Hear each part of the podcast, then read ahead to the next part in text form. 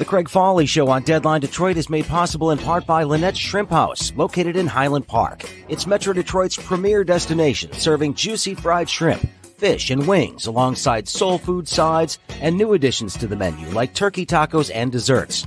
Located at 13548 Woodward in Highland Park, just north of the Davison, Lynette's is open for takeaway noon to 8 Tuesday and Thursday, noon to 10 p.m. Friday and Saturday, and noon to 5 p.m. on Sunday.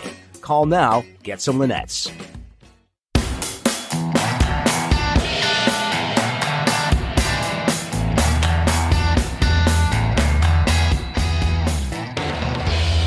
Hey, greetings, everyone. Welcome to the Craig Fahle Show on Deadline Detroit. Glad to have you with me on what is a Monday as I'm recording this interview here and uh, talking about a really, really great story, an uplifting story about the city of Detroit and its future. And, and really, I think what this uh, book shows is that sometimes it takes people who are both down and out at the bottom of the barrel to find each other to make something new happen.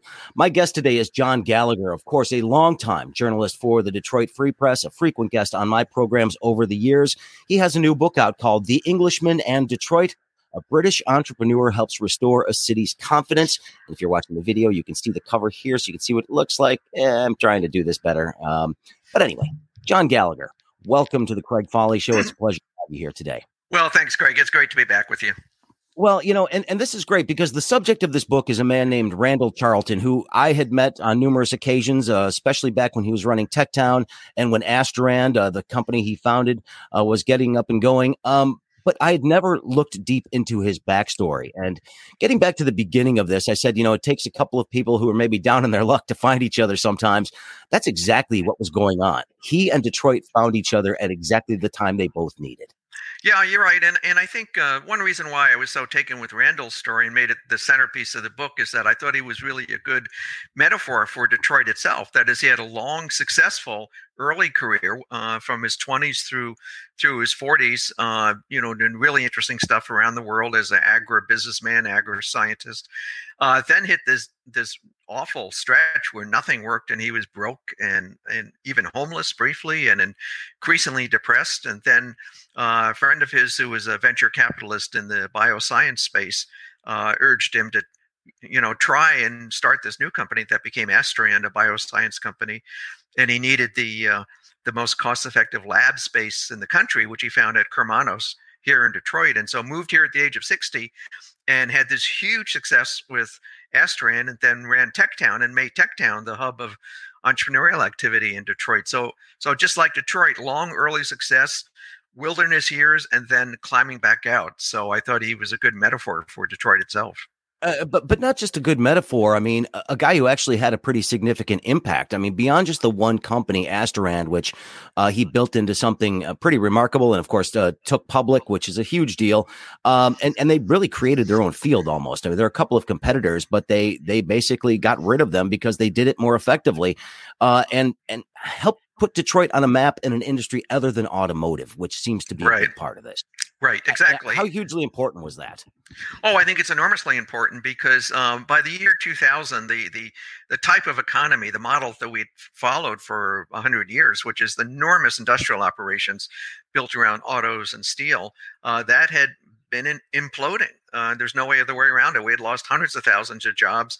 Uh, GM and Chrysler both filed for bankruptcy, of course, and the state was desperate to find some other economic model. And while the auto companies have have recovered and done quite well recently, um, at the same time, we really have recreated this or created from scratch this entrepreneurial ecosystem ecosystem so that startups um, whether it's mom and pop things like bridal salons or coffee shops or really advanced high tech kind of stuff.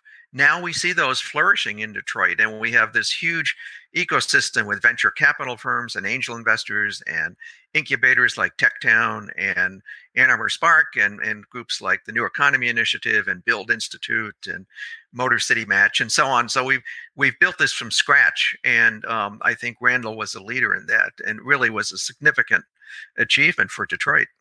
Well, John, I think one of the things I learned about uh, from this book was the fact that, you know, obviously Detroit was an entrepreneurial hub at the beginning of the auto industry. You had all sorts of upstarts trying to build companies.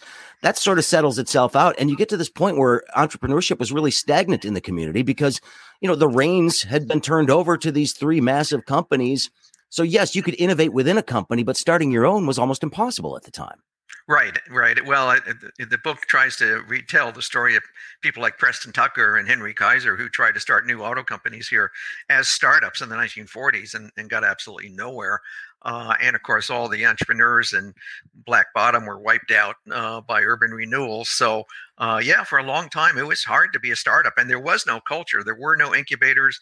There was no venture capital. Uh, the, the the culture was entirely a big company kind of culture, and and that's what I think is so remarkable remarkable about the story about how we kind of reinvented this ecosystem that was there in the early 1900s with Henry Ford and all those guys, uh, but then very quickly coalesced into this enormous industrial model where a professional manager was was you know what you needed, and entrepreneurs didn't add that much, as you said, Craig. They you could innovate within a company, but to be a startup was just really frowned upon, and uh, so we've reinvented that in the last recent years. Uh, well, and you know, Randall Charlton seems an unlikely person to be the one leading this sort of biotech charge, at least on this side, given his background. I mean, I love the fact that he spent a lot of time dealing with animal husbandry issues. Uh, you know, that's was his first real sort of thing, and then he moves into restaurants in in Miami or excuse me, Sarasota, and then finds his way in Detroit after a couple of stops in other places, trying to sort of reassemble his life. Um, you know, he just seemed like an unlikely character to end up here. Yeah, yeah, he had never been here until um, in, until he came here to start the company. Uh, I think you're right. Although you know, as an entre- he he was always an entrepreneur. He was always the kind of guy who would look for new opportunities. And uh, he had this friend, a man named Alan Walton, who was a big venture capitalist and uh, big with the Human Genome Project, and was had the money to bankroll something like what became Asterand, Randall's company. And uh, but you're right had never been here, a highly unlikely person um, you know, age of 60. Uh, we think of entrepreneurs as, you know, 20 year olds, you know, eating ramen noodles in their dorm room. And, uh, and here we got this 60 year old British guy comes to Detroit and becomes the champion of entrepreneurship here. So yeah, very unlikely story, which is what makes it all the more remarkable, I think. Well, and, you know, had the city and Wayne State University not been somewhat proactive, it's entirely possible that this venture could have ended up in Ann Arbor, which, you know, you hate to think about like sort of the butterfly effect of some of these things, but had Asterand not found a way to get into the TechTown space, you know, can can we sit there and, and speculate as to what would have been the long term impact on on what's happening in Detroit right now? Yeah, you're right. Well, I mean, clearly the um, uh, and not only you know, with Asterand, his company, when he when he finally retired after they went public, uh, and Irv Reid, who is president of Wayne State, said, "Well, why don't you come on and take over this thing we got called Techtown, which is not doing very well, and you'll be the director." And uh, so he did that, and he later called it the best job he ever had. And uh, you know, when he started, when he took over at Techtown uh, around 2007, uh, they had a handful of employees, uh, very few entrepreneurs. They were broke financially. When he left, they had 250 member entrepreneurs. They had three dozen employees. They were on a sound financial footing, and he had really uh, preached the gospel of entrepreneurship in Detroit, where it really became acceptable now for not only not only the youthful college kids, but middle-aged people, refugees from the auto industry, um, you know, single parents without an MBA to try entrepreneurship. And so we see this flourishing of of startups, not all of which are going to make it because a lot of, you know, entrepreneur startups fail, but it's certainly okay to try it. And that's what he knew from his own career. And, you know, he had demonstrated that over and over in his own career. Uh, and he showed that you can really um, gain confidence through entrepreneurship. And he thought that's what Detroit needed to restore its confidence. Well, and, and you point out here that he looks at his time at Techtown as, as amongst, you know, uh, the most fun he's had uh, working and and the most exciting time that he's had here. What what was it about that backdrop that he appreciated so much?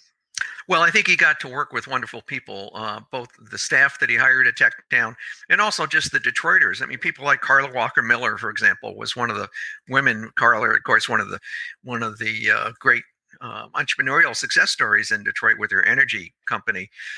she was really floundering uh, before she got to TechTown, and and she talks in the book about how much Randall did for her, and um, and I think that was deeply satisfying for him to help to help people. He's the kind of guy who just really really wants to help people.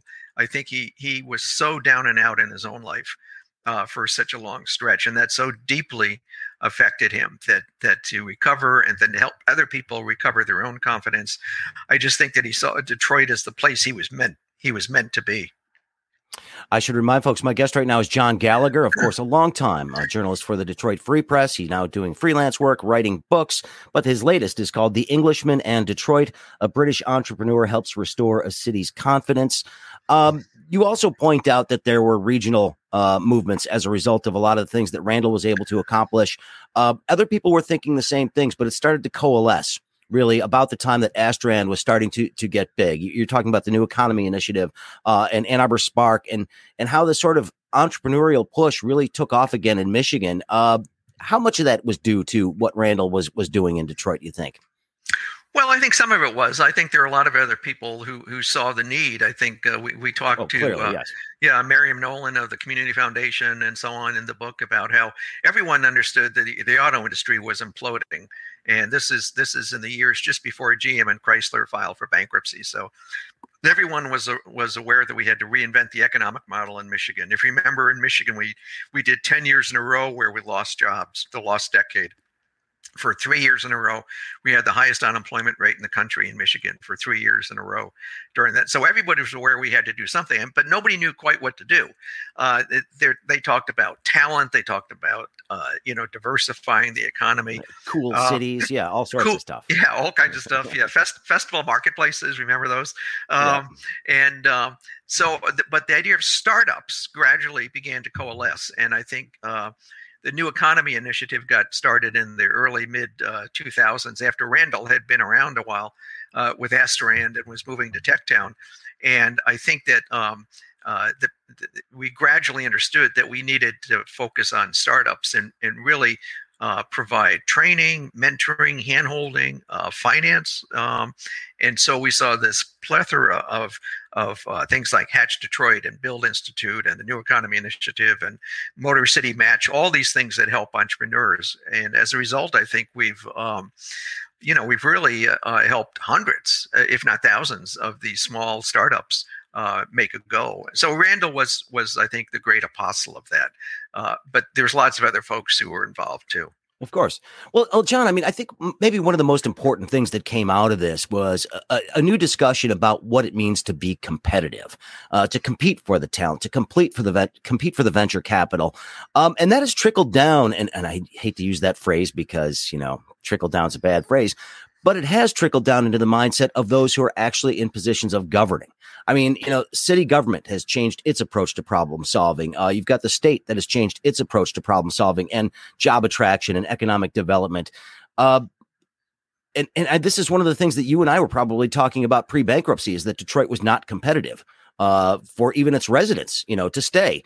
Uh, do you think that this sort of push that we saw in the private sector has helped in terms of the way that the city and, and the state really are looking to approach the problems that they have.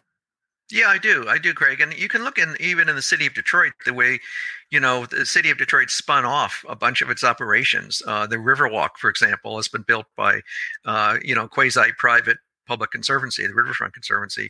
Eastern Market has has flourished under the Eastern Market Corporation, which is a nonprofit uh, entity with a nonprofit board and foundation funding, spun off from the city of Detroit.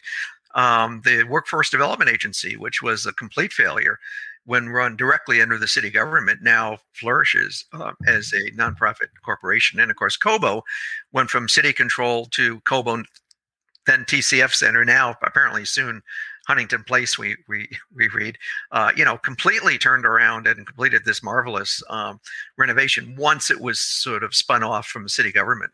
And I think that that that whole attitude has has gone from the local to the county to the state level too, where people understand you have to think of new ways. You have to be more entrepreneurial in your approach.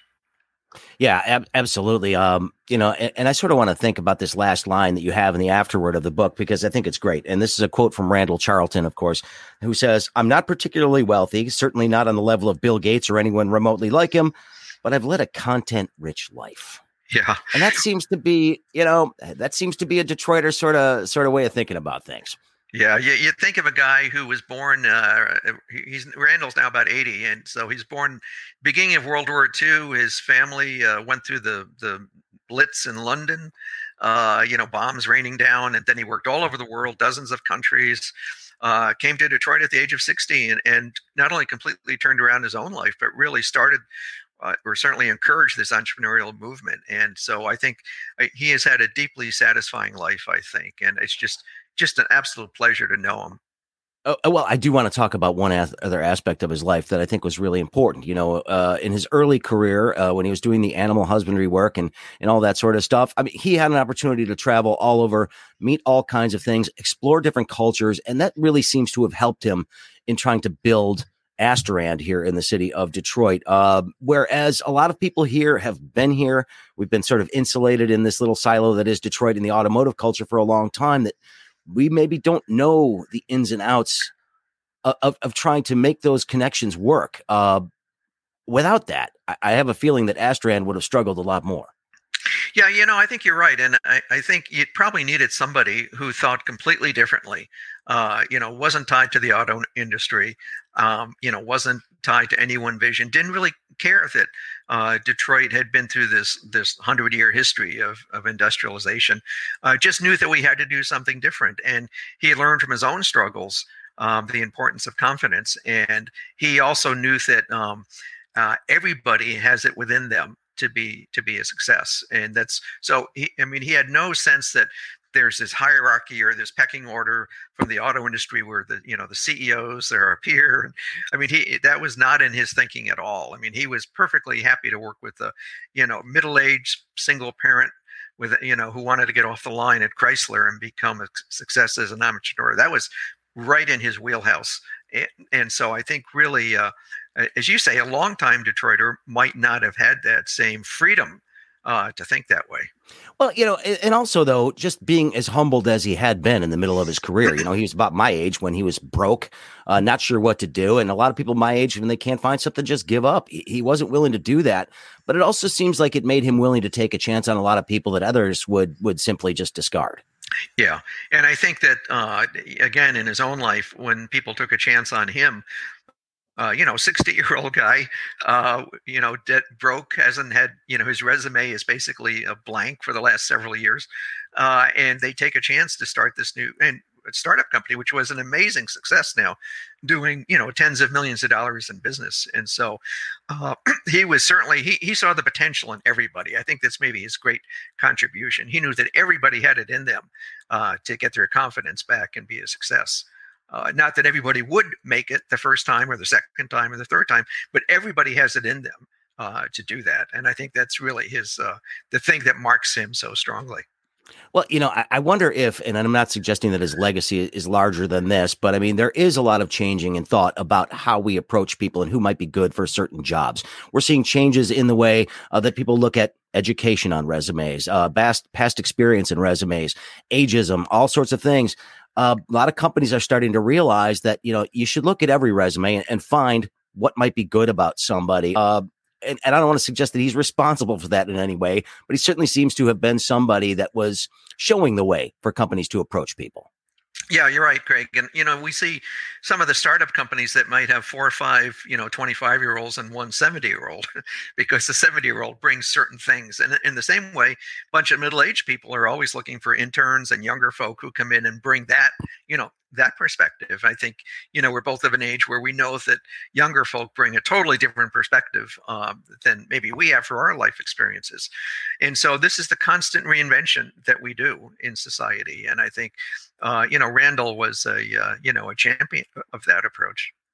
Well, you know, you and I have been watching the city for a long time, you know, and you look at some of the changes brought about by the people that you write about in this book, and it did make a difference in the city of Detroit and the trajectory of the city of Detroit. Um, obviously, a lot of things that are happening here now would not be happening were it not for uh, people that were willing to take these risks early on. How do you think the city is set up going forward? We've got COVID that we're just coming out of right now. That's presented a whole lot of challenges.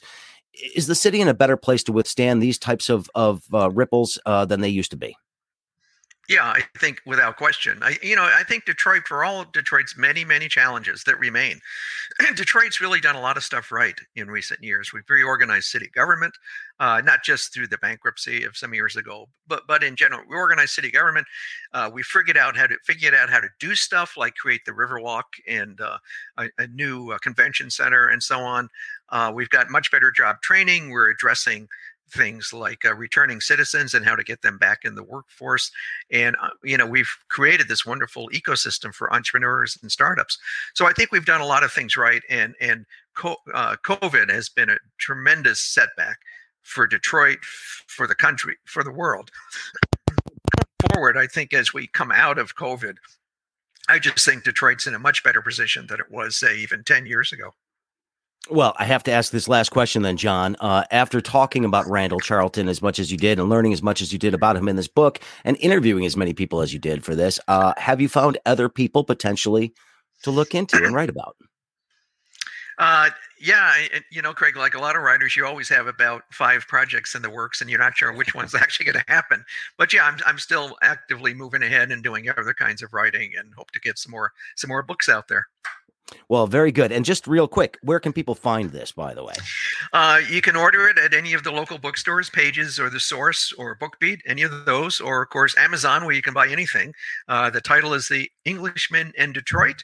And if people uh, want to contact me, they can reach me a direct message on uh, Twitter at jgallagher underscore DET. J Gallagher underscore DET, and I'm happy to, um, you know, make appearances and sign books and all that sort of stuff. Well, congratulations on this. I'll, I'll, tell you what. I mean, it is a fast read. Uh, I took this thing down over the course of a Saturday. Uh, really enjoyed it. Didn't put it down all day, and uh, got a lot from it. And it's nice to see some people that I know uh, getting the recognition that they deserve for uh, you know a lifetime of really really good work. Randall Charlton's a, a really great story, and I'm glad you plucked it because you know a lot of people don't realize the the impact that he had. So uh, it's nice to see that happen. And you know, you look at Tech Town now; the place is flourishing. They've got a lot of good things going on. So you know, he left quite a legacy that um, otherwise might not have been known about. So we appreciate right. that, sir. Thank you. You bet, Craig. Pleasure to be here. Thanks very much. All right, John Gallagher has been my guest on the Craig Fahle Show on Deadline Detroit. Thanks, everybody, for listening to the Craig Fahle Show on Deadline Detroit. I really do appreciate all of your support. Don't forget, if you like this podcast, it's important that you share it, that you rate this podcast, and that, of course, you subscribe to this podcast. It all helps. And the more sponsors we get, the more interviews we can do, the more shows I can put together. And I certainly do uh, want to make sure that you are enjoying what you're listening to. So, if you have suggestions, you can reach out to me the Craig Fahle Show at gmail.com. Again, that's the Craig Fahle Show at gmail.com. You can get through to me that way. It's very, very easy to do.